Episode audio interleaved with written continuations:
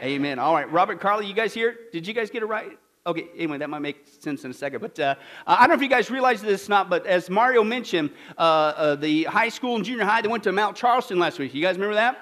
Okay, well, um, apparently, unfortunately, uh, with all those hauling around with the kids last week, their car broke down, right, guys? Just work with me, okay? But anyway, uh, but anyway, and so so anyway, they decided to uh, get away from it all. You know, the car broke down. That's kind of a bummer of a news, and and you know, really do it up. So Carly and Robert, they got all dressed up, and they had to obviously phone for a cab because the car's in the shop, right? And anyway, they're getting ready to leave, and and they they uh, covered up their parakeet, and they they turned on the night light. They put their cat outside. Now, one thing you got to know is Robert and Carly, they're big time pet lovers, right? We can at least agree on that right? So, so they covered the parakeet, put the cat outside, right, for the night. And, and, right after that, the taxi cab driver, he arrived, and, and so they opened up their front door to leave. But all of a sudden, uh, they opened up that front door, and the, car, the cat scoots right back into the house. Well, they didn't want their cat shut in the house while they were gone because the cat's always trying to get the parakeet. Right? So Carly, she gets uh, uh, goes to the taxi while Robert he goes back inside the house to get the car, uh, the cat. But the cat it runs upstairs. So now Robert's in hot pursuit up, upstairs, right? Well, meanwhile, Carly, she doesn't want the taxi cab driver knowing that the house is going to be empty all night. So she fibs a little bit. Mm-mm, right? And uh, so see, what she says is she, she says, hey, her husband, uh, she says, uh, is going to be out just soon. He, he went upstairs to say goodbye to my mother. Yeah, to the taxi cab driver. And so a few minutes later, Robert, he makes it back into the cab. He hops in. He says, Hey, honey, I'm so sorry it took so long. And uh, the taxi cab driver, he pulls out, starts going down the road there. And then he continues. He goes, Man, that stupid old hag. That stupid old hag, she was hiding under the bed. Yeah, but that's all right. I, I, in fact, I, got I had to poke her with a coat hanger just to get her to come out. And then I had to wrap her in a blanket to keep her from scratching me. Uh, but that's okay, it still worked. I, I just hauled her big behind downstairs and I threw her in the backyard. And that's right, the taxi cab driver smashed into another car and so ended their wonderful evening. How many guys would say that Robin Carly should have just stayed home? You know what I'm saying? Just stay home that night. You know, do, do something different with your car repair difficulties. But uh, it, what, what, was the problem? It, the, the whole thing turned into a total wreck, right? Now, folks, once again, I can't think of a better analogy uh, than what's going on today, okay? Unfortunately, many of the lost people of the world, they're, if you will, riding around with Christians, right? riding around with Christians today. And what's happening is, guess what? We're telling a fib. We're giving them a different impression of who God really is. We're acting like practical atheists. And it's the same thing. It's, it's a shocking encounter. It makes a wreck of a witness for Jesus, okay? Because we continue to act like practical atheists. Oh, we say we know who God is, right? But half the time with our lips and our lives, we're giving a different impression. We're acting like we don't even know uh, that God's there. And the problem is, it just isn't just keeping us from growing in our walk with God. It keeps other people from believing in God, okay? So to avoid this irony of you and I as Christians living like these practical atheists by not knowing who God is, we're going to continue our study on the character of God. Now, we've already seen the first thing about God. He's what? Hello, he's real. Okay, we're here for a real reason. The second thing is God, Jesus died on the cross for what? He's personal, he's intimate, a personal, loving relationship with God, the creator of the universe. The third thing, hello, God is what? He's wise. He knows it all. He never gets it wrong. And so why would you go anywhere else when you need wisdom? Anybody need wisdom once in a while? All right, the rest of your line. Praise God, you're here. Okay, yeah, that's true. The fourth thing, hello, God is sovereign. He's in control of all things, and He's so powerful, He will turn all things around together for good for those who love Him. Do you love Him? That's a promise from our sovereign, wonderful God. The fifth thing, hello, He is powerful. There's just some things in life that God can't take care of. Mm, wrong answer. He can do anything he wants. He can supply any need he wants. It's just awesome. It's incredible. He's got the power to save anybody he wants. I mean, it's just amazing. We saw there. And the last two times we saw the jaw dropper is the sixth thing. God is what? He is holy. He is holy. He is holy. It's the only attribute of a God mentioned in the scripture three different times in a row for emphasis. Okay? And it's not just important. We need to get equipped on this topic because I believe we, the American church, have totally forgotten this attribute of God, His holiness. And so we began to see that if you want to understand God's holiness, and we should, and some of the best ways to do that is simply look at the reaction of people. Remember that? When they encountered the actual holy presence of God, ah, right? That's what the Bible says, right? And then uh, we also saw last time the removal of people okay? And there we saw the removal of Nadab and Abihu, Achan, Uzzah, and yes, even in the New Testament, Ananias and Sapphira. And that showed us that God's not just holy, but God is so holy, He has a what? He has a zero tolerance for sin. What's holy mean? Without sin. God has a zero tolerance for sin. Listen, He will not put up with the slightest bit of compromise, a small deviation from His will, not even what we would call a teensy weensy little white, whatever color you want to call it, lie. Those people were removed from His presence just like that because of those compromise, okay? And how many guys would say that's, that's kind of serious? That's a serious truth in the scripture, right? And, and it's just like God, folks. What we're going to now see today is listen, God isn't just holy, holy, holy. And it's not just a serious issue with the reaction of people and removal of people from his holy presence when they dare compromise, okay, and play with sin. But he is loving, and listen, he wants to make sure we get this truth right? So he gives us reminders over the scripture. We have no excuse for being caught off guard about this truth about God's holiness. And we're going to take a look over the next several weeks at those reminders he gives us so we don't miss this fact about God's holiness, okay? And that's what we're going to see, folks, is the reminders for God's people. And the first reminder that we see that God is trying to tell us, here's the dilemma, he is holy, we are not, okay, is in this wonderful analogy here with the tabernacle.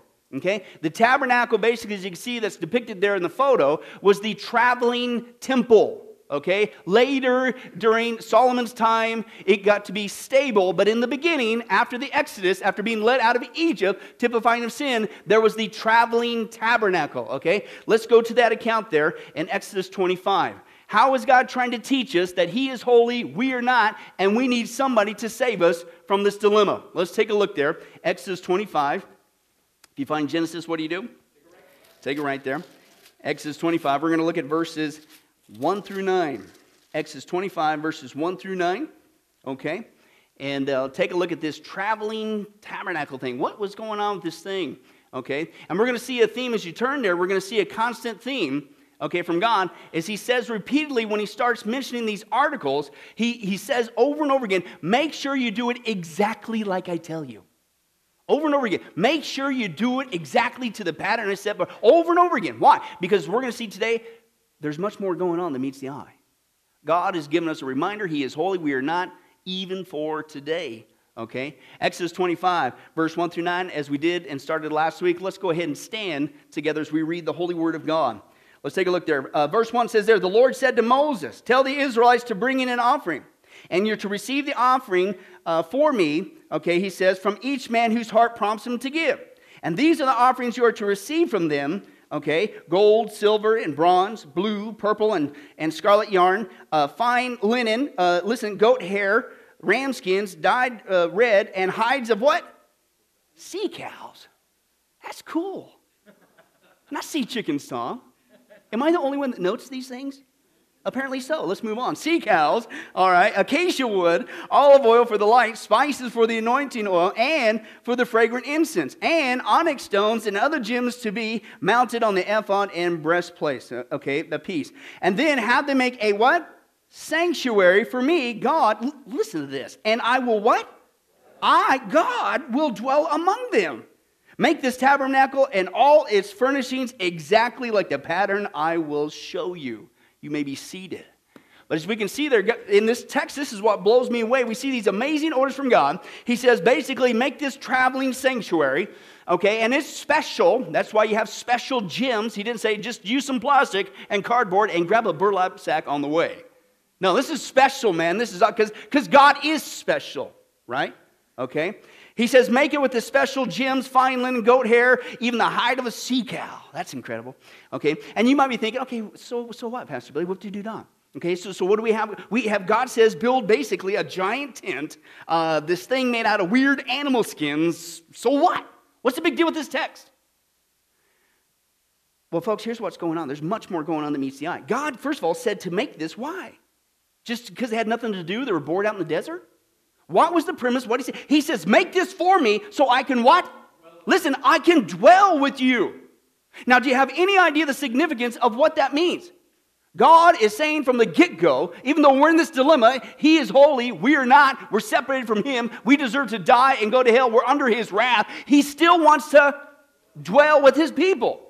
God loves his people so much so that he wants not a faraway external rela- uh, religion with them, he wants an actual, intimate, personal relationship with his people. Okay? But again, that's the dilemma. That's what he wants. But the problem is, he is holy, we are not. So we can't have this intimate, personal relationship with him. Right? And so here's the issue God knows that, but we don't. How many guys, when you woke up from bed uh, before you got saved, every day you acknowledge, first thing out of your mouth, man, I'm in a serious dilemma. Uh, God's real, He's holy, and I'm not, and I'm doomed. I better find a Savior. How many guys that just was automatic? You just automatically knew that message, loud and clear wherever you went. No, right? Of course we don't. Right? We had to be informed of that. We need to be reminded of that. That's what Christians we should be doing when we're witnessing.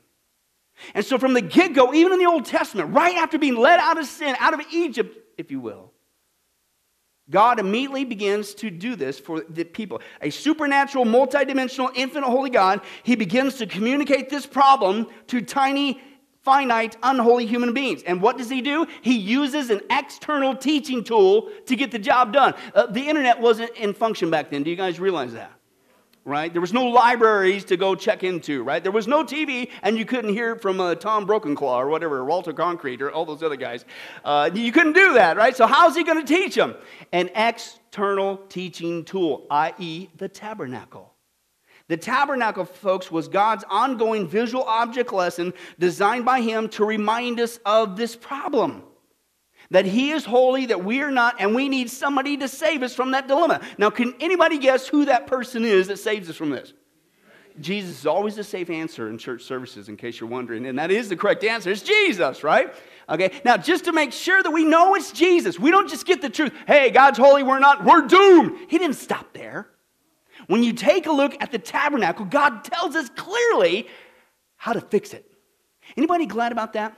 Right? Haven't you seen those commercials? They talk about, you know, the person's going through a, a, their house explodes or something. The guy says, "Hey, uh, your house has exploded," and they say, "Okay, well, what are you going to do to fix it?" "Oh, I'm just here to report that the house has exploded." I don't know whatever that commercial is, and it's supposed to be that other one, LifeLock. We fixed the whole thing for you. Blah blah blah. Right? Aren't you glad that God didn't say, "Hey, boy, you guys in trouble? You're under my wrath. I'm holy or not." All right, see you later.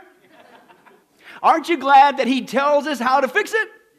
That's what we're going to see in the tabernacle, right? But oftentimes we don't do our homework. In fact, th- this is the portions of the scriptures, especially when you get into Numbers and Leviticus, man, we just like, oh man, who's got some coffee?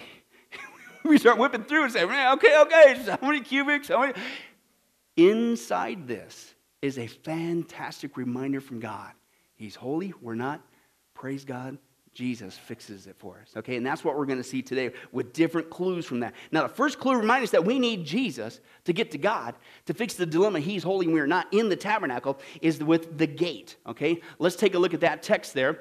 Uh, Exodus 27, verse 9 to 16. Then God says there, uh, make a courtyard for the tabernacle, as you can see depicted there. Okay, enclosed with curtains made from fine linen Okay, for the entrance to the courtyard, though, make a curtain that is 30 feet long. Fashion it with fine linen and decorate it with beautiful embroidery and blue, purple, and scarlet yarn. Notice how it's different than the rest, it stands out.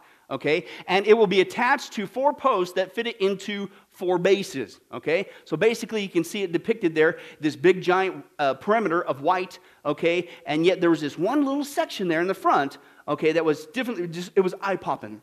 Okay, now let's explain what was going on here. The first thing that the Israelites saw and were told to do, God says, first of all, con- listen, construct a perimeter. And not just a perimeter, but construct a perimeter of fine white linen. Why? Because that represents what? The holiness of God. Okay? And it also revealed, listen, our separation from God. You couldn't go straight into, we'll get to that in a second, the most holy place, the Holy of Holies. Okay, you can just walk in, all of a sudden you, you're wanting to approach God, but what's the first thing you encounter? Whoa, there's this perimeter. I can't just access it. There's a whole giant perimeter around it, and it's white. God is holy. I am not, I'm separated from it. Do you see what he's doing? He's given a visual lesson there. Now, but that wasn't the only thing, okay? Uh, God is revealing this separation. He's on the inside, the people are on the outside. But the second thing they were told to do is to construct a what? Here's where the good news comes in construct a gate, okay? And make it noticeable so it doesn't blend in, so nobody's no excuse. Oh, I guess there's no way in. I'm doomed. Oh. Hey, what's this thing? This is different from the rest. What is this? This is the gate, okay, and it reveal God's desire for fellowship, okay? And this is where we're beginning. Ultimately, the actual, real, holy presence of God is going to be at the very top there, okay, in the Ark of the Covenant. We're going to get there, but we're going to go on a journey chronologically in these articles that shows us the truth that God is holy, we are not, and we need somebody to save us from that. But here's the perimeter you can't just approach God in fact, you can't approach God to any other way. You can't hop a fence over here. You can't go in there. And, and, and, isn't that the same thing today? Is there many ways to heaven? Can you get there this route? Can you go there through, Buddhism? How about Mormonism? How about Catholicism? Can you go through works-based? How about self-help and secular psychology? How about shaman? There's only one way in. Sound familiar? There's only one way in today uh, through Jesus, okay? Now, before I get to that, okay, but that's where we're at. We're on the outside, but the good news is there seems to be a way in. There seems to be a way in. And to me, that's just what's absolutely mind blowing. Did you realize that God did not have to make a gate? Did you realize God, in His holiness, could have kept the whole perimeter white and shut us out and been totally just and said, Here's the news. I'm holy, you're not, you're doomed.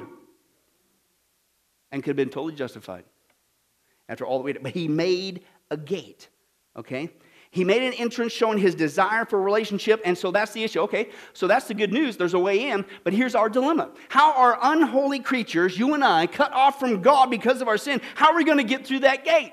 How can we break through this barrier that's separating us from God and have fellowship with Him? The safe answer is Jesus. You're catching on. Uh, hopefully, you catch on better as we go. Uh, and, and of all verbiages for Jesus to use, why do you think He says this, folks?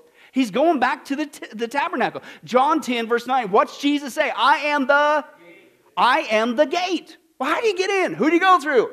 Jesus, I am the gate. Whoever enters through me will be saved. He will come in and go out and he will find pasture. Not by chance that Jesus is reiterating that, okay? Obviously, he knows about the uh, tabernacle and things. But what we see here is God is trying to teach us something. He's trying to get us a reminder okay, that He is holy, that we are not, that He's made a gateway, and Jesus specifically is that gateway. He is the only way in to a relationship with God. How many guys would say that that is so generous, so cool, so fantastic of God that He'd even let that be known? And we're just getting started. The second clue is what's called the altar of sacrifice the altar of sacrifice. Let's take a look at that. That's the next thing that you encounter there. And Exodus 27, verse 1 and 8. Use an acacia wood, make a square altar, as you can see depicted there. Seven and a half feet wide, seven and a half feet long, and four and a half feet high. Okay, this is where they would uh, sacrifice with fire uh, things. The altar must be hollow, made from planks there, and be careful to build it just as you were shown on the mountain. And again, he reiterates make sure you do it. I don't care if you think it's goofy. I don't think if you agree with it. I don't care if you got to go out of your way. I don't care if it's not easy to build. Do it anyway. Why? Because there's a lot more going on than meets the eye, okay? But the next thing that you encounter here in this outer court, as it was called, once you made it into the gate, okay, was a sacrificial altar. Listen, it was a massive, as you saw, a massive wooden box that served one purpose and one purpose only. It wasn't just to burn stuff. It wasn't the priest in there having a barbecue, as cool as that is for guys. It was to offer, listen, offer up not even just a victim. Listen, it was an innocent victim. It was to offer up an innocent victim, i.e., an animal, they used back then, for the what? For the forgiveness of guilty, sinful behavior. And this showed us, folks, that if we're going to continue to approach God, to make it to the ultimate goal, the actual holy presence of God, to have that beautiful, intimate relationship with Him, to approach His holy throne, so to speak, we need to have something innocent, something without sin, to pay the price in our place. And again, let's take a look at where we're at here. We made it through the gate. Who's the gate? Jesus. Praise God, there's one way in. Praise God, there's any way in. He's the only way in. Praise God, there's a way in. Through Jesus. Now, that's where we're at right now. The very next thing in God's order you would encounter is this altar of sacrifice. Okay? But that's the dilemma, right? So the picture's clear. God's holy, we're not. Praise God, we made it in through the gate through Jesus, okay? But the question is this where are unholy, guilty creatures going to get not just a sacrifice, Where are we going to get an innocent sacrifice? Number one, none of us are. And number two, the Bible says the blood of animals could never really take away sin, it was symbolic. How are we going to get it? Where's that innocent sacrifice going to come from? Thank you. You're finally catching on. Took a couple times, but we're getting there. And this is why we see this in the Bible. Again, nothing's by chance, not one jot, not one tittle in the scripture. Romans chapter 3, verse 25. For God sent Jesus to what? Take the punishment for our sins and to satisfy God's anger or wrath against us. We are made right with God when we believe that Jesus shed his blood, what? Sacrificing his life for us. Very interesting. We're going right down the list. God is trying to teach us one. I'm telling you, I, know it sounds redundant, but this is what blows me away. God did not have to tell us any of this stuff. He didn't have to tell us the problem, He didn't have to make a way to fix it, and He didn't have to tell us how to fix it. He could have nuked us, nuked the whole planet, and started all over. And he goes to great detail. He's showing us that he is holy, we are not, and specifically, so you don't miss the message, woo! Good news. Jesus and Jesus alone is the innocent sacrifice needed to have a relationship with God. Isn't that wonderful? What a wonderful reminder from God.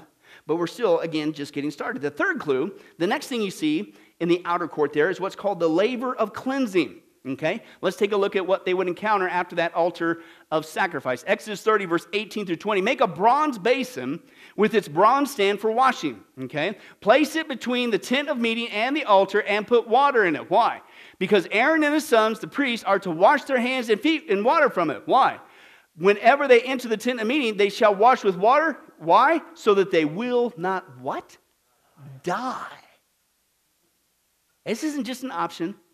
It's just not, you know, that, you know, hey, clean, cleanliness is the next thing to godliness. You know, it's not just that. Hey, good hygiene. Why don't you guys have. You don't do this, guys? I don't care if you think it's goofy. I don't care what you, you do this exactly as I tell you. Why? Because there's something more going on than meets the eye. You better wash yourselves. You better cleanse yourselves because you're about to enter into what's called the most holy place. See, now you, the whole time we've been in the outer court, and you better wash yourselves clean or you will die. Serious stuff okay?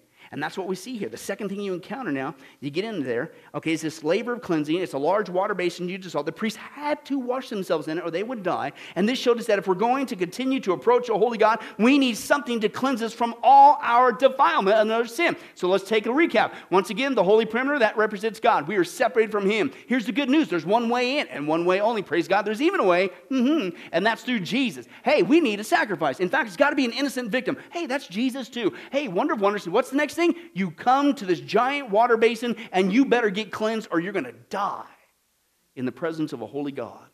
Okay? And so, so that's what we see here, and that's what's going on. Okay? And so the question, that's the dilemma. So God showed us the picture, He gave us the reminder. Nobody has an excuse to know. Oh, no, I didn't know. No, it's there. So, how in the world are we going to get this fixed? How are unholy, sinful creatures going to get something that is sufficient to truly not just get some of this stuff off, we got to get it all off. Who and what is going to be able to cleanse us from sin, especially when the Bible says water can't do it? Even baptism, as New Testament Christians, that doesn't save you. It's symbolic. What are we going to do? Who can cleanse us from sin?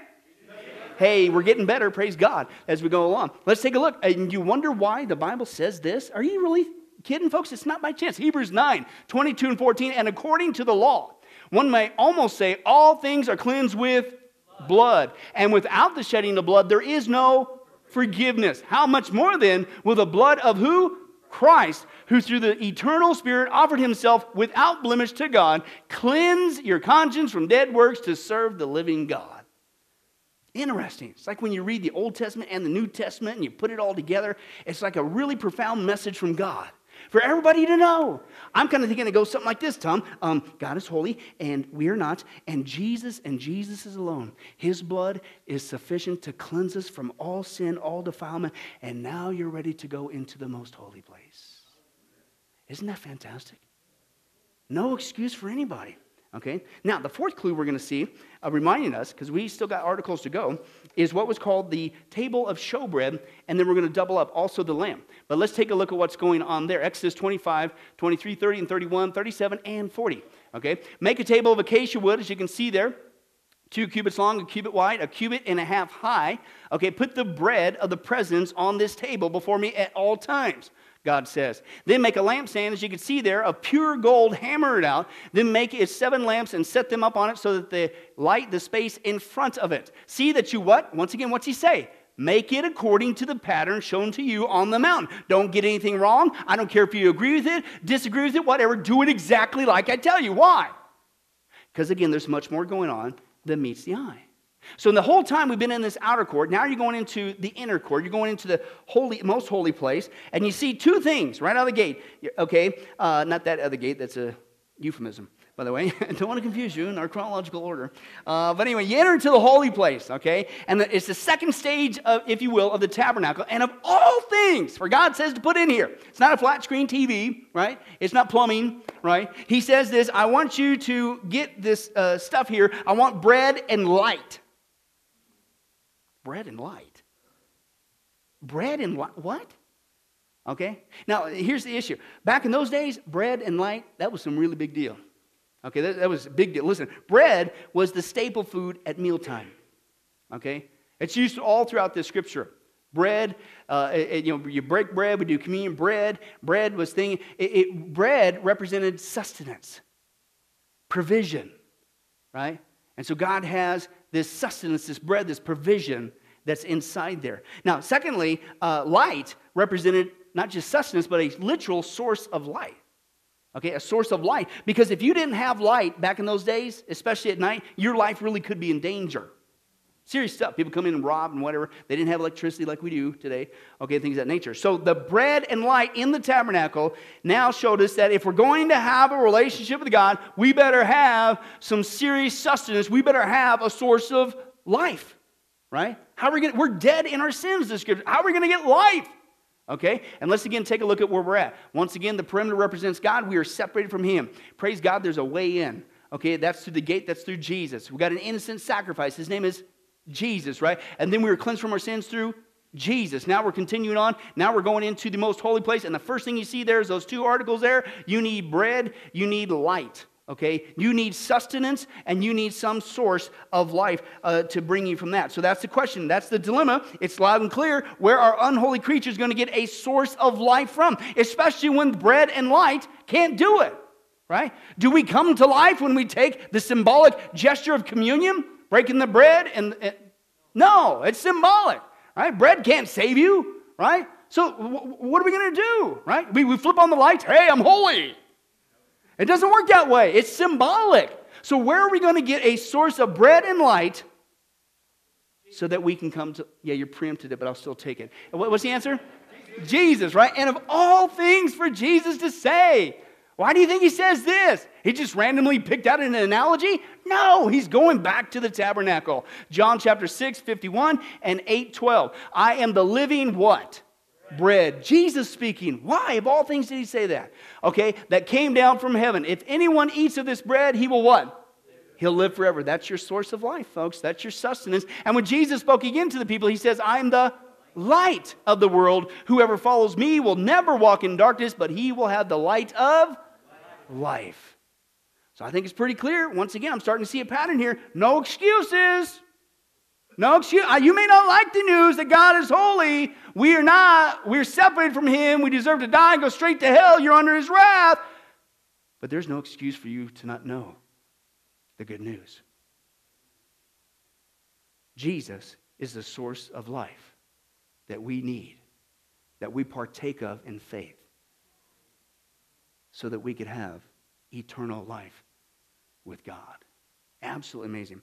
Let's take a look at one more uh, and then we'll wrap it up. Another, let's double them up there. The fifth clue that we see is with the veil and the ark of the covenant. Let's take a look at those passages Exodus 26, 31, 33, and 25, 10, 18, and 22. Make a curtain of blue, purple, and scarlet yarn, finely twisted linen with cherubim worked into it by a skilled craftsman. The curtain will separate the what? Holy place from the most holy place. And then have a chest of acacia wood there, two and a half cubits long, cubit and a half wide, a cubit and a half high, and make two cherubim. As you can see, they're angels with their wings going up top, hammered gold at the ends of the cover. There, as you can see what the light was symbolizing there, between the two cherubim of the ark of the testimony, I, God, will what? God will meet with you right in between that spot where you saw the glowing light, his actual holy presence with the Israelites. That's pretty intense. Okay? And so here we see the last thing you encounter before you enter into what was called the Holy of Holies. Right? It was, first of all, there was a veil that separated that. Okay? And then behind that veil was the Ark of the Covenant or the Ark of God. Okay? And the veil was huge, right?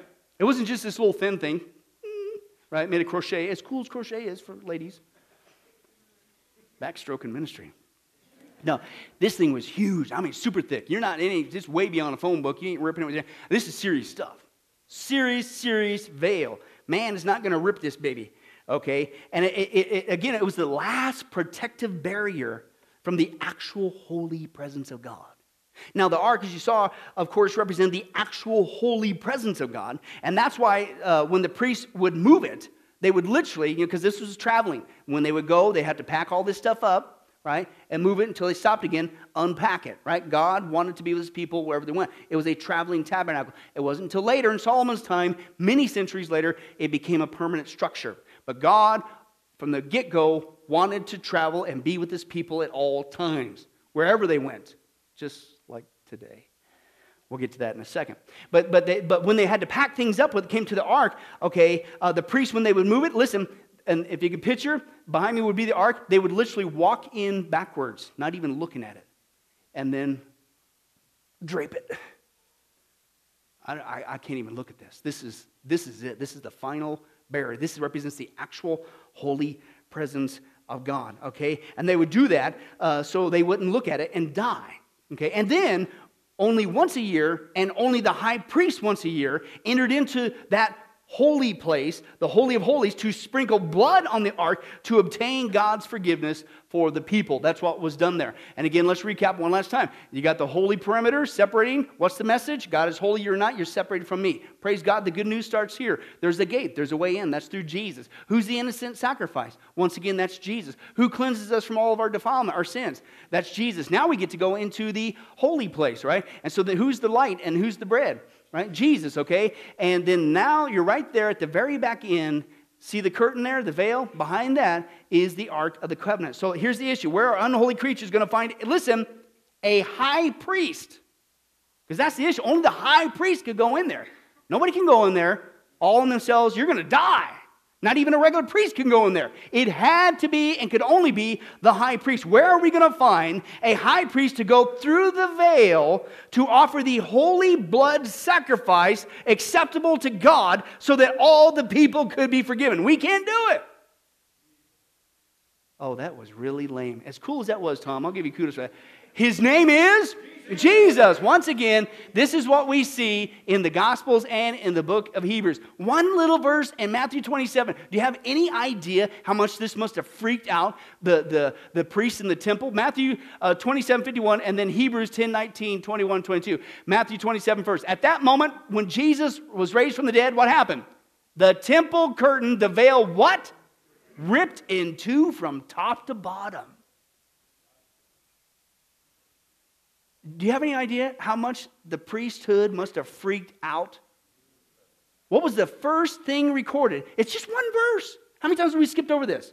The first thing that happened after the resurrection of Christ, that huge, thick veil that man couldn't do was ripped, not a little, not halfway, not made a little hole to squeak in, from top to bottom. Completely ripped open. What's that mean? God the barrier is gone. God's coming out. God's not confined to a box. We'll get to where did he go in just a second. But isn't that wild? He broke the veil. Jesus broke the veil once and for all. He doesn't have to keep doing this once a year. Once for all. It's completely torn from top to bottom. Then there was an earthquake and rocks were split into pieces. And so, dear brothers and sisters, we can what? Boldly enter heaven's what? Most holy place. Why? Because of the blood of Jesus. And since we have a great high priest, Jesus, listen, let us go right into the presence of God. Do you have any idea how profound that is? We're going into the presence. What, what did he win for us?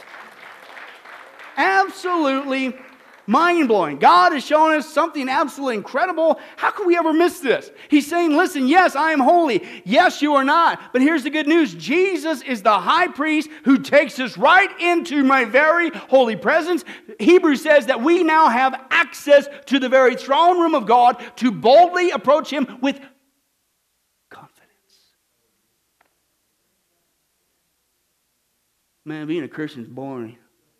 I don't know. I'm just all it is. I just got a bunch of do's and don'ts. And I... Wow, isn't this amazing?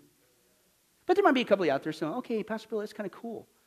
You know, boy, you whipped it out on the animation. Somebody's still feeding you that bacon or something. I don't know. It's three weeks in a row, and and then that's kind of neat. You know, neat study. You know, that's you know Jesus, the symbolism, you know, and all that stuff, and and that's you know, I, I but I know that stuff. That's Sunday school stuff. What's the big deal? You better slap that off your mouth. What's the big deal? What's the big deal?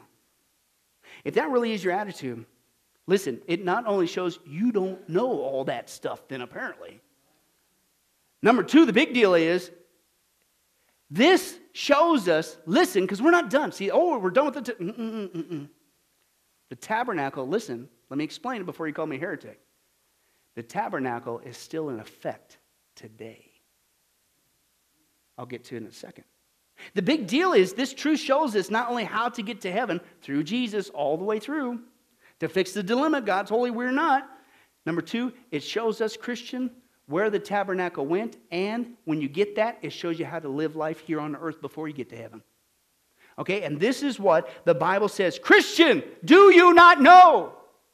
We have become the temple of God, and that His Holy Spirit is not stuck in a box.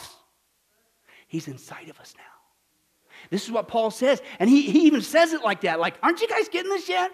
Are you serious? You don't know this? 1 Corinthians 3 16 through 17. Don't you realize that all of you together, church, Christian, are the temple of God and that the Spirit of God is where? He's in us. God will bring to ruin anyone who ruins this temple. For God's temple is what? Holy. It's always been holy.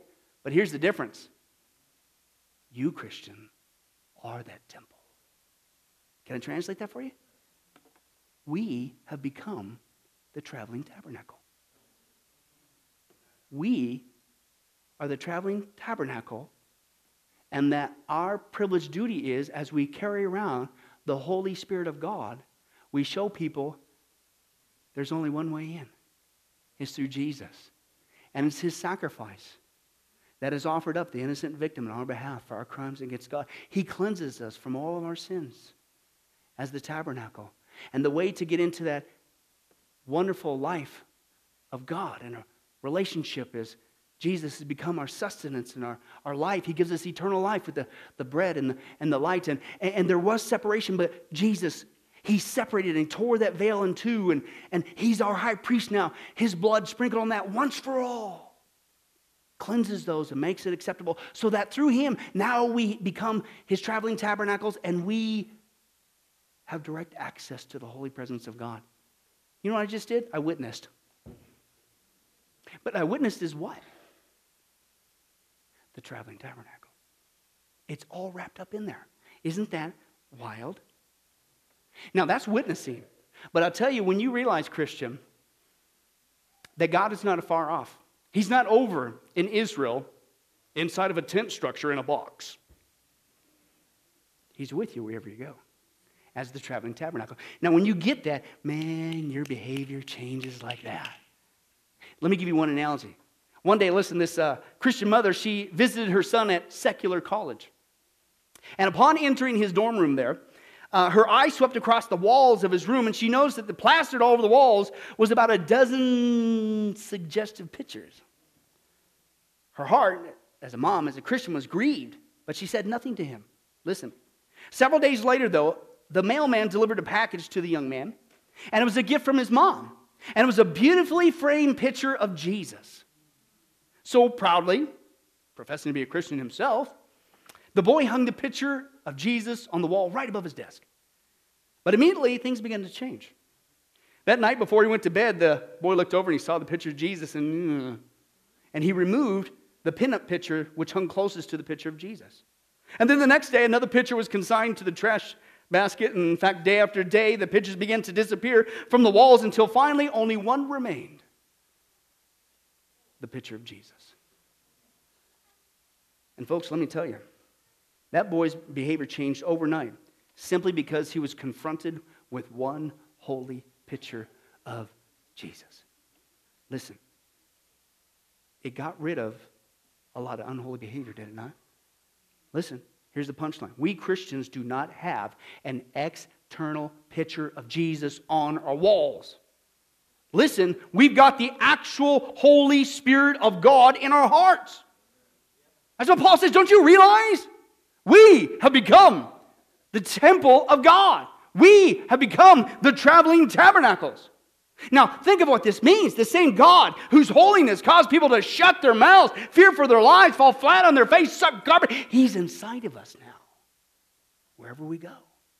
The, the, the, same God whose holiness has a zero tolerance for sin, He instantly removed people from His presence for the slightest bit of compromise, a, a tiny deviation from His will, a teensy weensy little lie.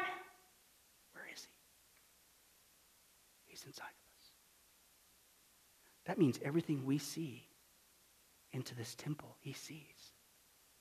Everything we listen to, we are forcing him to listen to, if you will. Everything we say, he, he hears it all. Everywhere we go, he's with us. Everything we do, he sees it all, good or bad. I don't know about you, but when we finally get that point that Paul's trying to say, don't you realize? Okay, time to clean house. And you don't need a sermon from me, and I don't need a sermon from somebody else. When we realize that we are the traveling, holy tabernacles of God, it'll clean you up. And you know what the benefit of that is? Certainly for us. But now what are we doing? We're being those holy examples to the lost around us. Who are what? Who were still under the illusion thinking that somehow they can get to heaven on their own. And they need to re- they need to see in us as the traveling tabernacles the message. God is holy, we are not. But here's the good news. As you can see through my holy life, backing up this holy truth by the power of God's Spirit, Jesus is the only way in the only way in. He's the sacrifice. He'll cleanse you from sin. He gives you eternal life. He becomes your sustenance. He'll shred that veil of separation, and He becomes your high priest, and He will make you acceptable before God forever and ever and ever. That's why God takes it serious what we do with this temple. That passage is, to me, is one of the most abused passages in the New Testament because people read that completely out of context. Don't you realize that God will take you know, you know, do something bad? If you defile that temple, he'll destroy you. And they think he's talking about food. Right? See, you got to start working out. Eat right, because God's going to.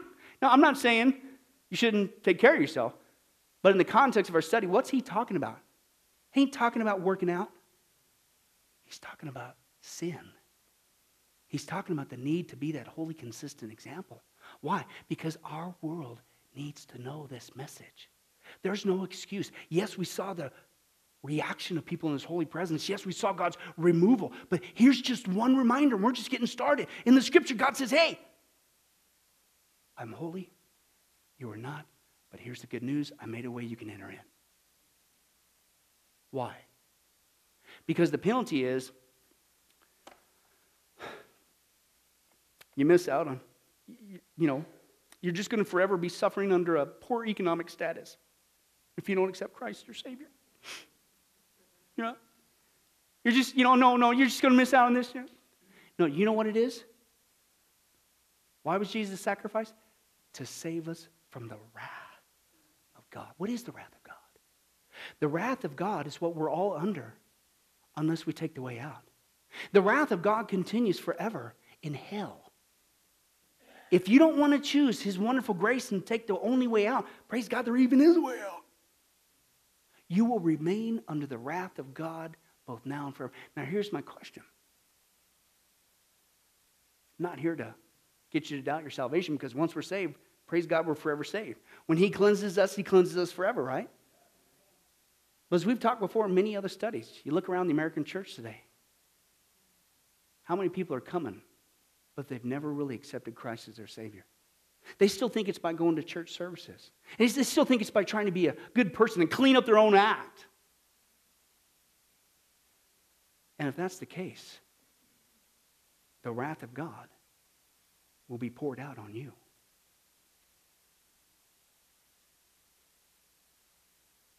I hope that's none of us here today. There's only one way out, and that's through Jesus. This is not a game. There's only one way to escape his wrath, and that's through Jesus.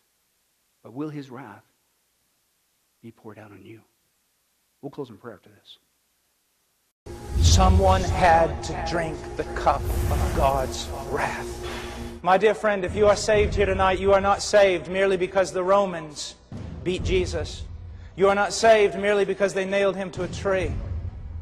If you are saved, you are saved because when he was nailed to that tree, he bore your sin and God the Father crushed his only begotten Son. It was God who had to measure out the punishment. It is God who had been offended. It was God's wrath that had been kindled. It is God's justice that had to be poured out. Someone to save a people for God had to interpose and suffer the judgment, the wrath, the justice of God. It is though with one hand God is holding back his justice against this world, and with another hand he is pleading for men to come. But one day both hands will be dropped. You know that, don't you? Let me give you another example. Heaven is heaven because God is there. Well, that is most that is true. But then the counter is not true. Hell is hell because God's not there. That's not what Scripture teaches. Hell is the wrath of Almighty God. It is His perfect justice revealed against men throughout an eternity.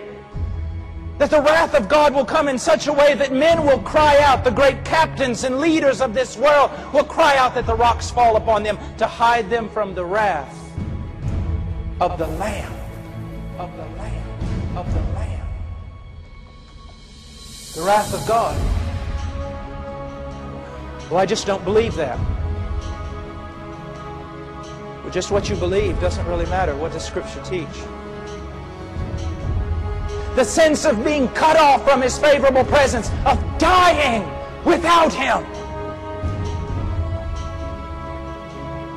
Separation. And then, not just separation, but wrath. Justice had to be poured out. It had to be.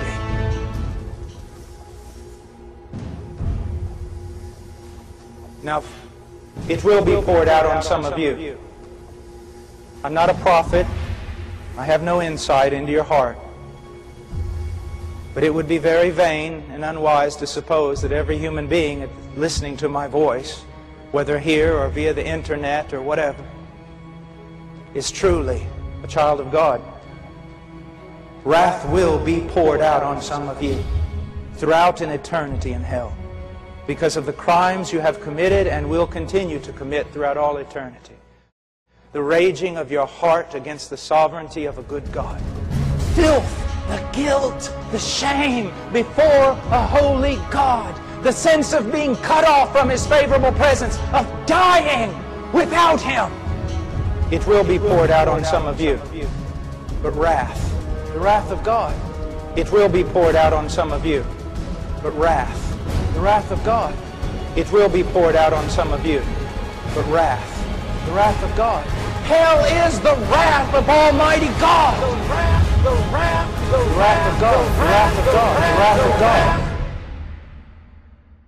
It will be poured out on some of you. It will be poured out on some of you.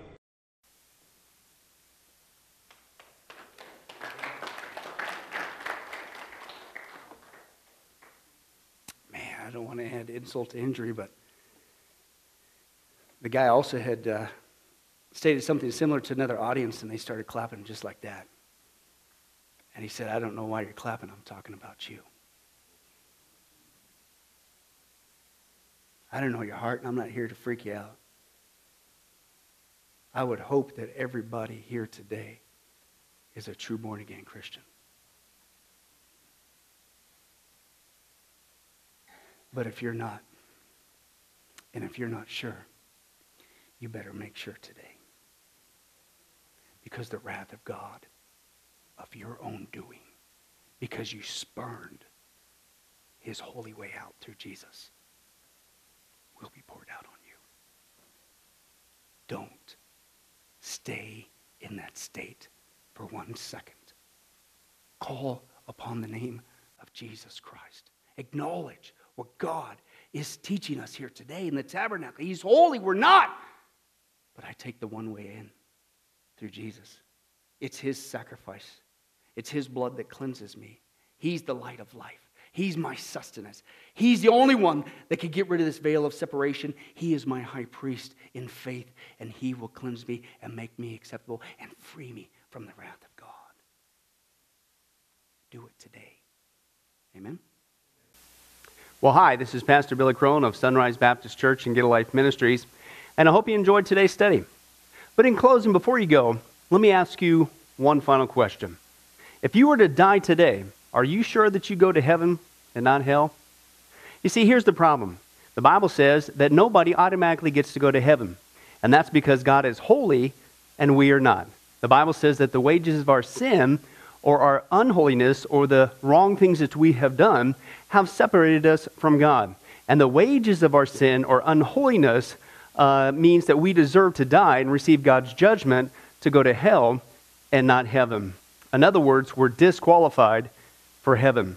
And that's because God being holy and us being not, the two cannot mix. So, what are we going to do? Well, that's bad enough. The other problem is we don't even want to admit this dilemma, even though God already knows it all. And so, out of love, God gave us something called the Ten Commandments to show us that we're really disqualified for heaven. We're not holy, we're not perfect like Him. Uh, let's take a, a, look at just a few of those uh, here today. Uh, the Bible says, the Ten Commandments says, you shall not bear false witness. That means lying. How many of you ever told a lie before? Well, those of you who didn't raise your hand, you just did. Okay, let's be honest, folks. Let's not tell another lie. We've all lied. Well, believe it or not, that disqualifies you for heaven. That's how holy God is. He is the truth. He does not lie. And so that makes us a liar. Another of the Ten Commandments says, You shall not steal. Okay? How many have ever taken anything without permission? Well, all of our hands should have went up at that one. Uh, we've already said we're a bunch of liars. Okay, well, we've all done that. And it doesn't have to be a bank.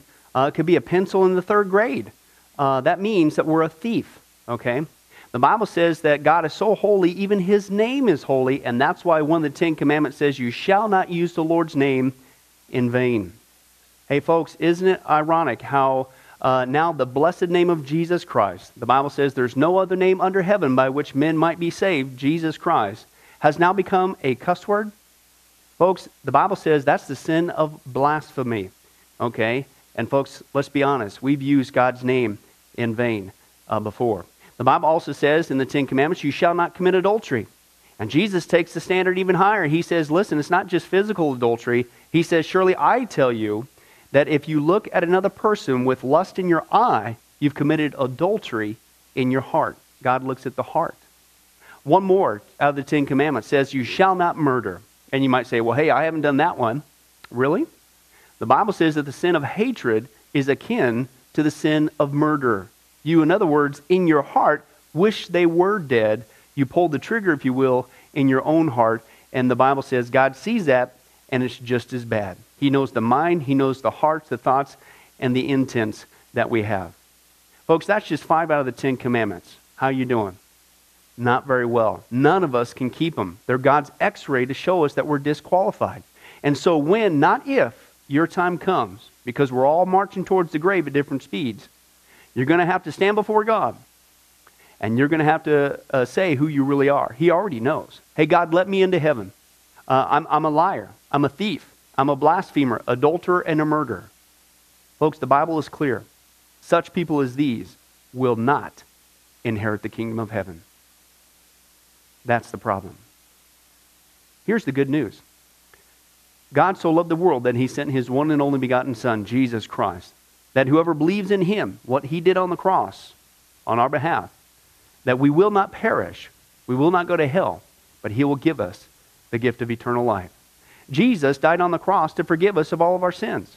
It's something that we don't earn, we, we, we can't earn. It's a gift, the Bible calls it, and a gift cannot be earned. He was taking the death penalty in our place. That's what the cross was of the day.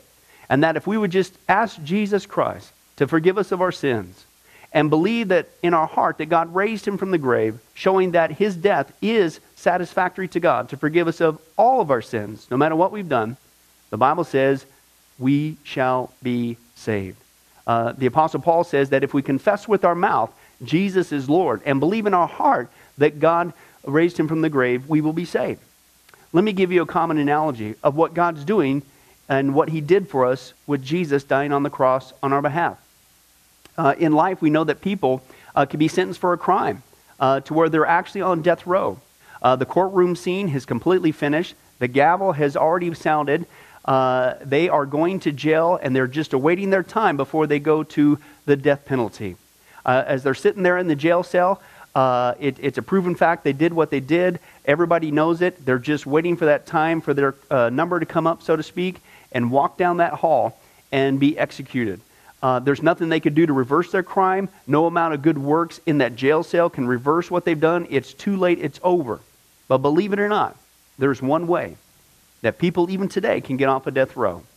And that's if the one in authority, the governor, if he were to, out of mercy and kindness, nothing that the person did, because they don't earn it and they don't deserve it, and they can't earn it if he would grant them what's called a pardon.